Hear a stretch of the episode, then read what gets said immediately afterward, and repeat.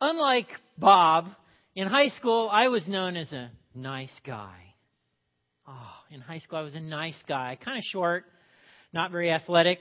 I know, shocking to some of you. Somewhat geeky, again, shocking, but dependable, consistent, nice.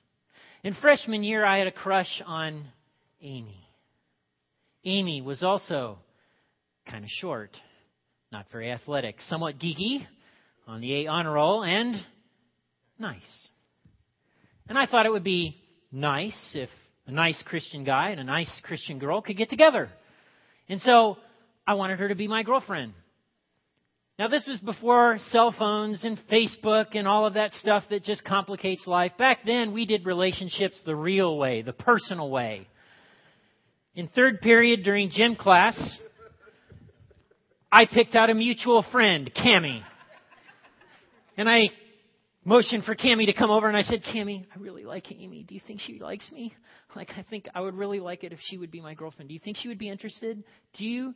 And then, based on Cami's response, launched the invite. Would you ask her if she would be my girlfriend? Off Cami goes. What? This is how it worked. And so Cami talked to Amy. I don't know what they discussed. I don't know if Cami went over and goes, "You're not going to believe this," or if it was like, "Oh my gosh!" Oh, I don't know. I was too scared to look, and so they had their conversation, and Cami came back, and then Cami relayed the message. Um, uh, no. Yeah, I know.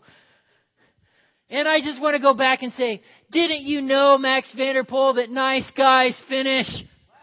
Yeah, you know that too, don't you?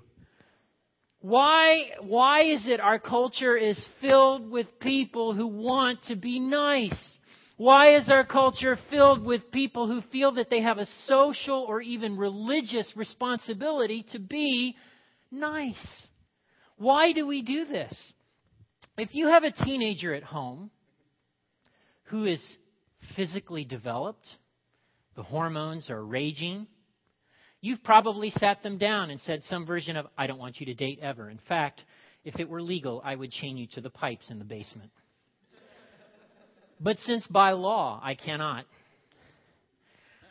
if, God forbid, you should want to date someone, I'd like you to date a nice Christian young man or a nice Christian girl. Why do we use that word that is so vague? Don't you really, mom or dad, when you're saying that, don't you mean this? I want you to date someone who is morally pure. In fact, their river is so pure, God from heaven looks down on it and sees his reflection. I want you to date someone who understands authority and understands that I'm an authority over you and they respect my decisions. Why? Because they understand authority structures. Isn't that what you really mean? Stuff like that. Hello, moms and dads, are you alive? Is this not sitting with you? I know some of the teenagers are like, brat. Okay? But we use this word, nice, date a nice Christian. Now, if you have children under the age of five living in your house, I bet you tell them frequently be nice, play nice. Let's say your sister or your sister in law is coming over and she's bringing her kids and then her kids are there and your child. And before you send them off, you look at your child, don't you, and you say, Be nice. Don't you really mean, Come here, come here. I want you to go to your room and I want you to take all of your toys and divide them in half. You will have half and they will have half. And they will get to play with your toys indefinitely and you will be happy about it. They'll probably cry at that point. But isn't that what more what we mean when we say, you know, be nice? Again, why do we use a word that, that seems to have no real meaning to it? Today, I want to look at the commonly held myth. Yes, that's right. Myth that God wants you to be nice, or that even Jesus himself was a nice guy. And to do that, I want to peer into the Gospel of Mark. Mark is one of the four Gospels Matthew, Mark, Luke, and John. We're going to be in Mark chapter 11.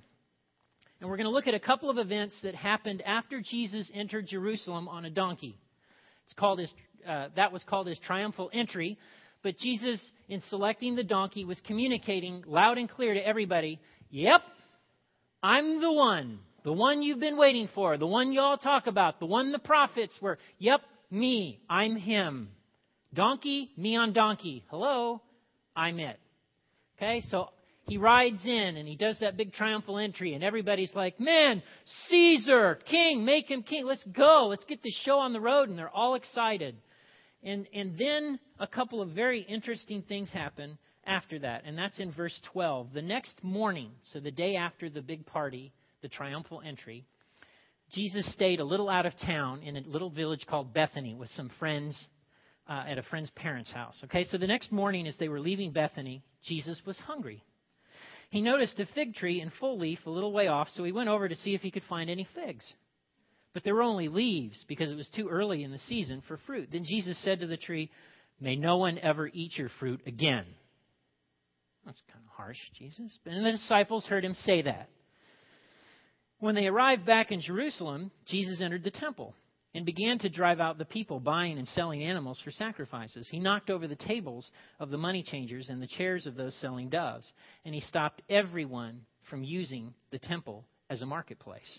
He said to them, The scriptures declare my temple will be called a house of prayer for all nations, but you've turned it into a den of thieves. When the leading priests and teachers of religious law heard what Jesus had done, they began planning how to kill him. But they were afraid of him because the people were so amazed at his teaching. That evening, Jesus and his disciples left the city. The next morning, as they passed by the fig tree he had cursed, the disciples noticed it had withered from the roots up. Peter remembered what Jesus had said to the tree on the previous day and exclaimed, Look, Rabbi, that fig tree you cursed has withered and died. Here's two things that Mark includes together that happened after the big triumphal entry into Jerusalem. And Mark, sorry, Mark is wanting you and I to pick up on some things. And these two accounts are the same thing. And I want you to see that they're connected. Um, now, sometimes uh, you'll hear teachings on the clearing of the temple or the cleansing of the temple. And you'll hear preachers talk about that the Lord was angry but it was a holy anger, not like your anger and my anger, and then they kind of tell you not to be angry. I don't think so. Jesus was angry, and uh, I don't think it was a holy anger any more than if he went to the bathroom, it was a holy bathroom break. I mean, it was anger. There it was, okay? And so these two these two things are connected. And they're connected because Jesus cursing the fig tree and Jesus driving people out of the temple are kind of the same thing. And the problem is fruitlessness. He, he stops by the fig tree. It's got leaves. It gives the illusion that there's fruit. He's hungry. Gets up close, nothing. Same thing with the temple. The temple is supposed to be a fruitful place, a place where God's presence is experienced, where people are in prayer before God's presence, where there's holiness, where there's sacrifice, where God's redemption is kind of amplified in a giant spotlight. And it's not. It has the illusion of those things. But all that's really going on are the mechanics of selling and changing and going through the motions. And so the problem with the fig tree and the problem with the temple is that both of them are barren. Both of them are fruitless. And and you'll sometimes you'll hear preachers and they'll talk about well the cleansing of the temple was to make it fit for service. I disagree with that. And so for some of you that are scholars you can, you can google me later send me emails. I'd love to have a discussion about it. But here's here's my read and and yes commentators agree with me so don't worry. You're not getting total sacrilegious stuff. But um, why would jesus cleanse a temple to make it fit for service when a few hours later he's going to be nailed to the cross and his death is going to render everything that goes on in that temple no longer necessary. In Hebrews, it talks about his death as the once for all sacrifice. So why would you go, why would you do something to make it work right when it's not going to work in literally a day or two? And it's no longer going to be necessary. You wouldn't. Who would do that? And so, no, these two things are really the same thing. Jesus was pronouncing judgment. And it's a clear pronouncement of judgment. No fruit in the Bible, consistently, cover to cover, brings on judgment. Fruitlessness is a cause that gets God's dander up, so to speak. And, and so I think a more appropriate title for this section, Jesus Clears the Temple, would be The Uselessness of the Temple. I think that better describes what's going on. By driving out the merchants and all the people, Jesus made a stop to everything. I mean, he stopped what was going on. Because in his mind, this is useless. You're not doing the very thing that it's supposed to be doing. There's no fruit. And so uh, it's, it's judgment that's kind of playing out. And the Pharisees got that, which is why in verse 18 it says this When the leading priests and teachers of religious law heard what Jesus had done, what did they do? They start making plans to kill him. This guy has got to go. I don't care how popular it is. I don't care how his messages are. I Forget about the miracles. This guy is now a threat. He has more or less communicated to everybody that the very thing that's supposed to be going on in the temple is not going on in the temple. No, kill him. And they, they begin to develop this plot. They were afraid of Jesus, I think, for some very good reasons. One, he was immensely popular. The scripture says that outright. But also, he was a threat to the established order. Anytime that Jesus is interfacing with the God squad, he's making pronouncements of judgment. The story of the evil farmers. I mean, he, he weaves parables. Sometimes he outright says it. You know, you guys say that you're clean cups, but you're filthy on the inside. His teaching is rife with judgment pronouncements on the God squad. And so at this point, they've had enough. And the other thing about Jesus is his teaching advocated something new and different. It was a revolution of the heart, it was a new order, it was God's kingdom established in a way that it hadn't been before. And so Jesus is a threat to the people in power, which is why uh, his trial and arrest and all of that stuff, in my mind, makes sense. Who arrests and nails to a cross a nice guy? Nice guys aren't arrested and nailed to crosses. Why? They're nice guys. Nice guys roll over at the end of the day, don't they? Not Jesus. At the end of the day, he was clear about what he stood for. And even within the context of getting arrested and being nailed to the cross, Jesus makes these statements where he says, Hey, look, I could call down 10,000 angels if I want, nuke the planet that you're on. I'm only, you're only getting away with this because I'm letting you. That speaks to Jesus' power and authority that he sets aside to die. Okay, so there's a lot going on in this passage. And I think you and I and a lot of people tend to miss the symbolism. The fig tree was fruitless, the temple was fruitless. In, in God's economy, from cover to cover, Old Testament, New Testament, doesn't matter what you're reading, fruitlessness is always something deserving of God's judgment. Always. And so in the Gospels, we see a Jesus, I think, who, yes, is compassionate. We see a Jesus who's powerful, who's charismatic, who's different, who's confident, and who's a very real threat to the way the world works and the way the world order wants things to work, which is why they try and kill him. Right? When Jesus returns, by the way, John in his book of Revelation, this dream that the Holy Spirit gives him about the end times. When Jesus comes back, he's riding a horse, he's wearing a robe dipped in blood, and an army ready for battle is following him. Now, whether that's literal or, not, one thing is clear this is not Jesus meek and mild, lowly in a manger. Right? The imagery is that of, you know, power, war, I mean, kingship. Okay? So uh, let me ask a question. And here's a question that I ask myself from time to time Is the power and weight of my life compelling to those around me, to those that know me? Are the choices that I've made, the person that I'm becoming, enough that it causes some people to take stock of the choices they're making and the people they're becoming? Or am I just a nice guy? At the end of the day, I don't want to be a nice guy. I don't want to have my funeral filled with people. Oh, Max, he was just a nice guy. Why? Because nice guys finish what? Last. So let me give some homework in light of this passage. And I know for some of you, this might be the first time that you're hearing this. And, and if you grew up in the church or the Christian background, there may be part of you that's like, oh, I think you're off the wall there, preacher. Well, you know, let's talk about it. Call me. I'd love to have coffee with you. But this passage, this, these two things that Jesus did are in the gospel for a reason. And it's not that he had holy anger that you and I can never have. It's that Jesus had the power of conviction. And when something was wrong, he said, That's wrong. And he let the chips fall where they may. That's not a nice guy. Nice guys let you get away with stuff.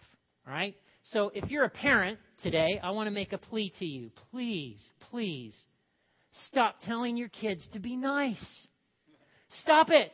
Stop it. Don't tell your kids to be nice anymore. And you're like, what? Yes, I if you don't know what to say, fall back on the golden rule. Treat your brother the way you want to be treated. Boom, there it is. There's clarity. But don't tell them to be nice. Nice is vague. Nice is sometimes rolling over when you shouldn't roll over. Nice, our culture has a definition of nice, and I don't think it's one that squares with who Jesus is and who God wants us to be. So stop telling your kids to be nice. Um, now, men, I want to speak to you specifically. If you've got sons, part of your job as a man is to help your sons know when it's right to stand up to stand up for what's right, to speak up, to be an advocate, and to more or less do what Jesus did right here in this passage. Um, and there's a lot of women, trust me, culturally, who are long and wait for the day for their man to be that stand up guy that's standing up for them and standing up for, you know, what's going on in their lives, okay? So that's part of our responsibility. For the rest of us, uh, we're constantly told in Scripture to defend the cause of the widows and orphans. We're commanded, in a sense, to be an advocate. James puts it this way He says, Pure and genuine religion in the sight of God the Father means caring for orphans and widows in their distress and refusing to let the world corrupt you. It means being an advocate, standing up, speaking out when things are wrong, which means at times you and I are not going to be very nice. That's okay. Jesus himself said, Look, if you're going to follow me and be like me, you're going to upset some people. Some people are going to hate you. In fact, they're going to lobby accusations at you. They might even haul your keister into court. Why? Because you're just being like me. You can't expect to be treated any better than I was treated. So here's a question that I would pose to us as a family of faith. Where in your circles might God be prompting you to stand up or to speak out or to turn over some tables? I know it's not a question that normally gets raised in church, right? Because aren't Christians supposed to be meek and mild? Well, that's what the world would like. But again, part of our responsibility is to call sin sin. Um, and so, some people, I know, some people are going to object and they're going to say, well, aren't, isn't the big thing, foundational thing, grace? Well, yeah, grace is part of it. John says that Jesus came full of grace and what? Grace and truth. And the two are linked. And yeah, grace should come first, and we should be gracious people. But when push comes to shove, when it comes to calling sin sin, when it comes to standing up for those who are oppressed, etc., boom, there's truth with a capital T. Jesus didn't uh, abandon or or shove truth off to the uh, just for the sole spotlight of grace. They both came together, and grace precedes truth. Um, ask Dietrich Bonhoeffer how that works. I was first exposed to this German pastor in seminary. Dietrich Bonhoeffer was a man who lived uh, in Germany uh, prior to World War II. Uh, uh, he had the bulk of his ministry in 1930s Germany. So if you know your history, you know some big things are happening in Germany in the 1930s. A guy by the name of Adolf Hitler comes to power, and his party sweeps the elections and he's made chancellor and then like emperor for life or something like that. And Bonhoeffer was part of a very smaller group of Christians who they heard rumors. You know, people heard things. The Jews are disappearing. I think they're going to place it, you know, and, and there was kind of a collective denial about it. No, that would never we would not do. I mean that's that's impossible. That's just crazy talk. But it was happening. And and some of the other things that Hitler did caused Bonhoeffer to go, mm, I don't think so. And so in 1935, he and a group of uh, pastors uh, formed, made this declaration called the Barmen Declaration. And they formed what became later known as the Confessing Church because they believed part of the responsibility of the church was to go, Hitler, bad. I know, you know, those of us who have the benefit of being on the other side of history would go, well, duh, but not everybody in the moment was feeling it. Not everybody in the moment was thinking Hitler was bad, okay? This is what um, Edwin, Erwin, imagine your first name is Erwin. Erwin Lutzer, all right, Erwin Lutzer wrote this about his experience uh, in Germany, and this is what he said. I lived in Germany during the Nazi Holocaust. I considered myself a Christian. We heard stories of what was happening to the Jews, but we tried to distance ourselves from it because what could anyone do to stop it? A railroad track ran behind our small church, and each Sunday morning we could hear the whistle in the distance and the wheels coming over the tracks. We became disturbed when we heard the cries coming from the train as it passed by. We realized it was carrying Jews like cattle. Week after week, the whistle would blow, and we decided uh, we dreaded to hear the sound of those wheels because we knew we could hear the cries of Jews en route to a death camp. Their screams tormented us. We knew the time the train was coming, and when we heard the whistle blow, we began singing hymns. By the time the train came past our church, we were singing at the top of our voices. If we heard the screams, we sang even more loudly so we couldn't hear them. Years have passed, and no one talks about it anymore, but I still hear that train whistle in my sleep. God forgive me and forgive all of us who call ourselves Christians, yet did nothing to intervene. Well, Dietrich Bonhoeffer not only was part of the confessing church, but good or bad, he got himself involved in some plots to assassinate Hitler the, the Gestapo didn't know that at the time, but they arrested him because he was a pastor saying the things that he was saying. And so he was arrested, he was thrown in prison, and in April of 1945, he was hanged because he stood up and said, Hitler, bad. This stuff that's going on, wrong. And he was hanged for it. Two weeks later, American GIs came through and liberated the camp where he was held prisoner. Now, I'm not telling you I want you to get yourself arrested or hanged. But I do want you to stand up for things that need to be stood up for. And I think, I'm not saying America is Nazi Germany, far from it. Okay? This is land of the free, home of the brave. But there are going to be times and moments, aren't there, in your circles where push comes to shove, you've got to take a stand for something. Don't be a nice guy and just roll over. And this is a Mr. Mercy saying that to you. That's my default setting. My default setting is to go, it's okay, you're okay, we're all okay, we'll just kind of gloss over that stuff. It'll all come out in the end okay. No, no, no, no, no, no, no. No, no, no, no, no. Stop being nice all the time. Make it your goal to be more like Jesus.